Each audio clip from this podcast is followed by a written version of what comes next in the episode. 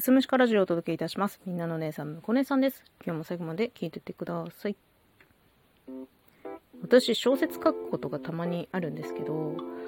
こう、書き進めている途中で、あれ、なんかこれ、なんかの作品に似てるって不安になってくることがあるんですよね。実際は何かを意識して書いてるわけじゃないし、好きな曲からインスパイアされることはあっても、その出てくる登場人物とかセリフとか展開みたいなものはちゃんと自分で考えたものなんですけど、これって私から出てきたものなのかって疑心暗鬼になってしまうんですよね。音声配信をこうやって毎日していても同じことが起きていて、毎日収録してるんですよ。毎日配信してるんです。で、話すネタどうしようってなる瞬間もちろんあるんですよ。で、まあ、こう、日常のいろんなことを見たり、過去のことを思い返してみたりとか、なんかそういう時に、ああ、このテーマで話そうって思った時にさ、なんか、こ、このトークテーマを選ぶことは誰かの真似になってないかみたいなのがね、すっごい不安になるんですよ。ただ、よっぽどのことない限り、もうね、もう思うんですけど、斬新なトークテーマって実はそんなにないんですよ。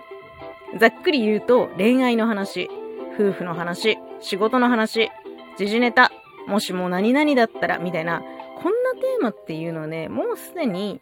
もう語り尽くされているんですよ。語り尽くされているけれども、違う人間が話すと、また、なんだろうな、新たな価値観の発見になるからこそ、面白いんですよ。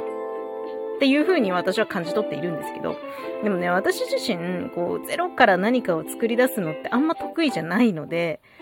これは私から出た言葉なのだろうか？どこかで聞いた受け売りなのではないだろうか？そんな気持ちになることがありますね。これあるあるですか？私だけです。私がちょっと不安すぎ？なんかさ、ゼロから何か作り出すことへの苦手意識が強すぎて、こんな気持ちになってるのかなっていうふうにちょっと思うんですけど、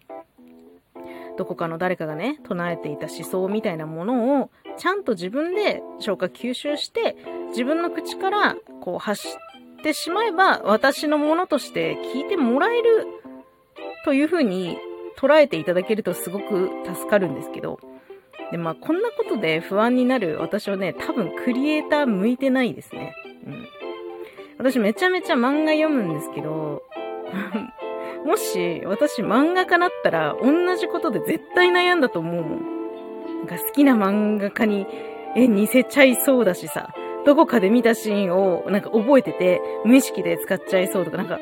え、なんか今書いてるこれ、あの作品のあれになってない大丈夫みたいな。ね。でも、もし私が、こう、話すことの全てが、あ誰かからの受け売りだったら悲しいなとは思うんだけどね。ちゃんと私が思ったことを話しているのに、自分のものじゃなくなるのはやっぱ悲しいよね。いや、そんなことないよな。だって私の口から今、こうやってね、喋ってんだから、これはもう私の音声配信ですよ。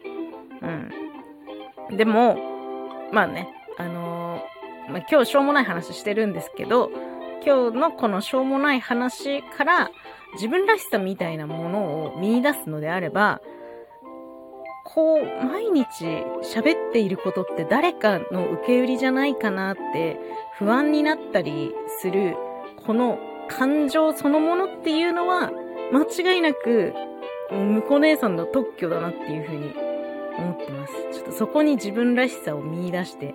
いきたい。もう本当に影響を受けやすいのよ。ほんと。ネットで見たあれだとかさ、本で読んだあれだとかってもうすぐ話したくなっちゃうから。それをこう自分なりにどう解釈して、で、どういうことを感じたかとかっていうのを、まあ、収録のネタにすることがもう本当に多いから。でも、どっからどこまでがね、その、な、何かしらの説明の引用なのか、どっからどこまでが私の言葉なのかっていうのまで、今みんなは精査して聞いてないと思うんだけど、なるべくなら、もう随所に自分らしさを織り交ぜていきたいなっていうのはあるから、これはまあ今後の課題になってくるかなと思いますね。より自分らしい音声配信みたいなことをしていけば、この、なんか誰かの真似になってないかなとかっていう不安になる気持ちもちょっとずつ小さくなっていくかなとは思ってます。まさか話してる最中に今後の課題が見つかるとは思ってませんでした。今日はそんなお話をしてみました。最後まで聞いていただいてありがとうございます。また次回もよろしくお願いいたします。